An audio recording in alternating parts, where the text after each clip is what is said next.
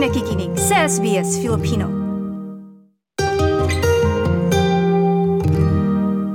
Actually, I'm super depressed sa ano. Iyak lang ako nang iyak pag naalala ko yung visa ko. Kasi nga, first of all, nagbago yung changes. L- last year, for the past two years, lahat ng mga nag-apply ng visa, three months lang approve yung visa nila. I have so many friends, mas nauna pa ako tapos sila naunang na-approve. Yung parang nakaka, uy, buti pa sila. Bakit ako ganun, di ba? Bakit ako wala pa? Anong, anong mali? Limang taon nang naghihintay sa desisyon ng inapply na partner visa si Pilar McIntyre at asawa nitong si Adrian mula sa Sydney.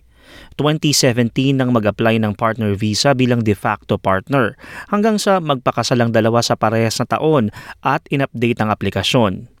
Iba't ibang requirements na ang binigay nila sa pamamagitan ng kanilang migration agent pero hanggang ngayon nakabinbin pa din at wala pang desisyon. kumbaga life ng tao to eh. Hindi to ano eh, hindi to basta-bastang yung you are they are holding the life of one person. For example sa akin, nag-change ako ng name. Ang alam mo yun tapos hindi ako makakuha ng Medicare now kasi over naka nakailang ano nata ako ng Medicare since 2016 until now. Yun, ta, bibili kami ng bahay, hindi pwede. I mean, pwede naman, kaya lang pasok doon sa commercial. O syempre, di ba, alam yun? mahal ang tax na babayaran. Mga tipong ganyan na na-waiting for five years. Kung tutusin, wala naman akong record sa Pilipinas na ay uh, muro naman clear. When they ask, when they ask the requirements, straight away naman uh, comply all the requirements para nga ma matapos. 2019 naman ang kinuha ni Pilar ang anak bilang dependent at isinama sa aplikasyon sa ilalim ng child visa.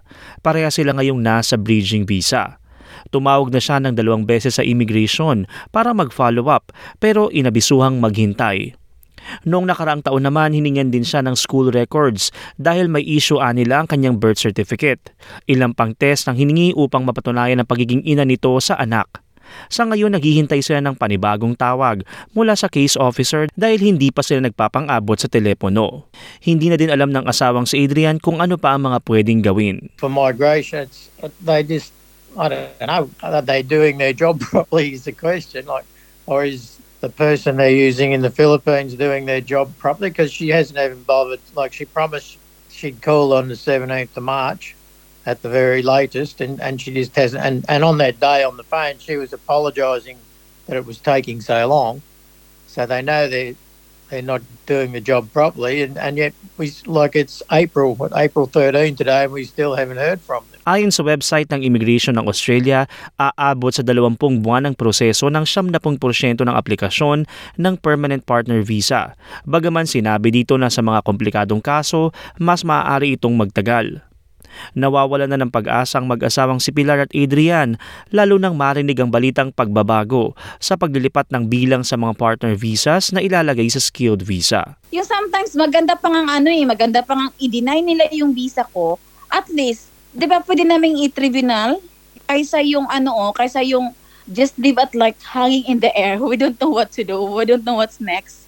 Yeah, and and the like things they are, they've asked for, like they it's the same. Every six months, you have need to get a, a new Medicare card, and now they won't give us a Medicare card until we get a letter from immigration to say that the case is ongoing, and we, we can't even get a letter from immigration now. So, so things things like that, it's it's just re- and it just gets really disheartening because you can't like we want to buy a house together in both our names, we can't do that until until Pal's permanent resident. Things like that. It's just really annoying. Sa inilabas na Federal Budget 2022 to 2023 ng pamahalaan kamakailan, ilalaga kang 10,000 slot mula sa partner visa sa skilled stream visas. Dahil na din sa pagbaba sa dami ng nasa kamay na aplikasyon ng partner visa at upang masuportahan din ang pagbangon ng ekonomiya. Ayon kay Kelly Leeds, isang registered migration agent at presidente ng Victoria and Tasmania branch at national director ng Migration Institute of Australia, wala pang detalye ang demand-driven model na proseso para sa partner visa na inihayag ng gobyerno. The government hasn't articulated what it meant by this, the demand driven. Uh, it was a recent um, comment and, uh, and it was the announcement by the minister. And it's also published by the department, but they've given no further detail or policy to it. Well, usually when we say demand driven or we, you know, we, we, we question whether there's a cap or a ceiling on visas otherwise. Okay, so um, in relation to partner and child visas, there is actually no cap for partner and child visas, which means they will accept as many applications as they receive, but there are a specified number of places allocated each year in the budget in the planning levels. For 2022 to 23, it is a total of 40,500 for partners and 3,500 for children, which is less than the actual ones granted last financial year for partners because they used the unused skilled migration places. May 23 subclasses ang family visa at lima dito ay tungkol sa partner visa at anim naman sa child visa. May nais linawin na depunto si Kelly kaugnay nito. What I want to point out is that even though the Migration Act allows the minister to determine and specify classes of visas and a maximum number of visas granted in these classes in any financial year, the same Migration Act also excludes partner visas and child visa classes from this. So, the Migration Act doesn't allow for ceilings on these type on these types of visas. Even the suspension of processing, which can be determined by a minister, that's for various reasons. We won't go into detail with those uh, because that is allowed under the Migration Act. Even that does not affect these types of visas partner and child visas.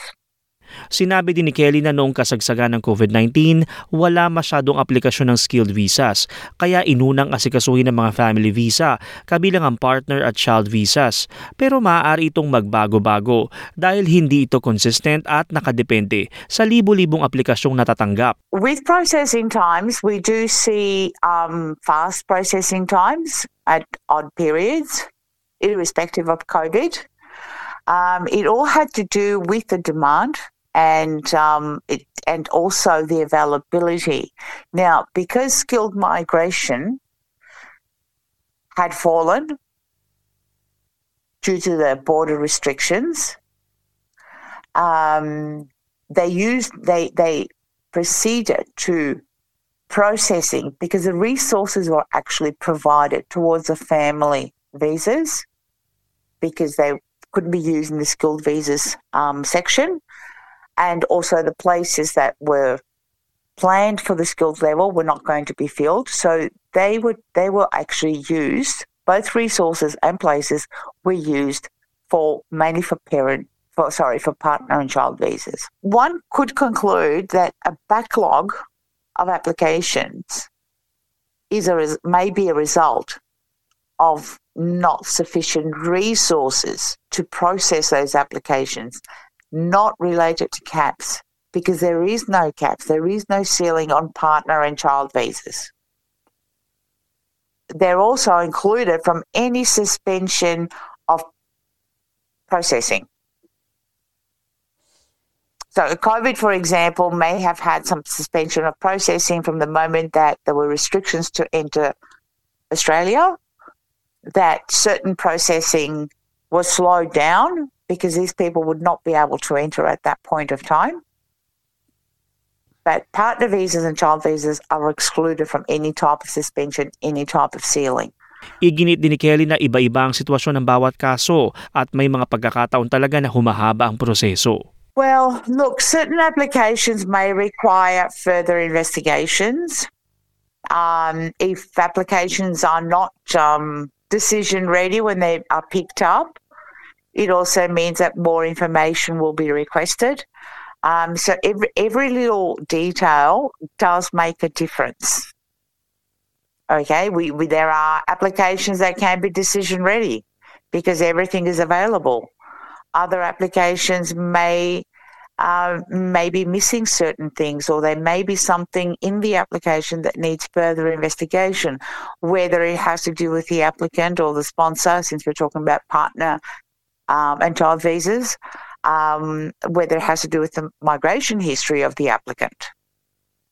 You know, there, there are there are certain situations where they have to weigh a lot of things, um, and it is for the protection of the people that they are processing for, um, especially when it involves children.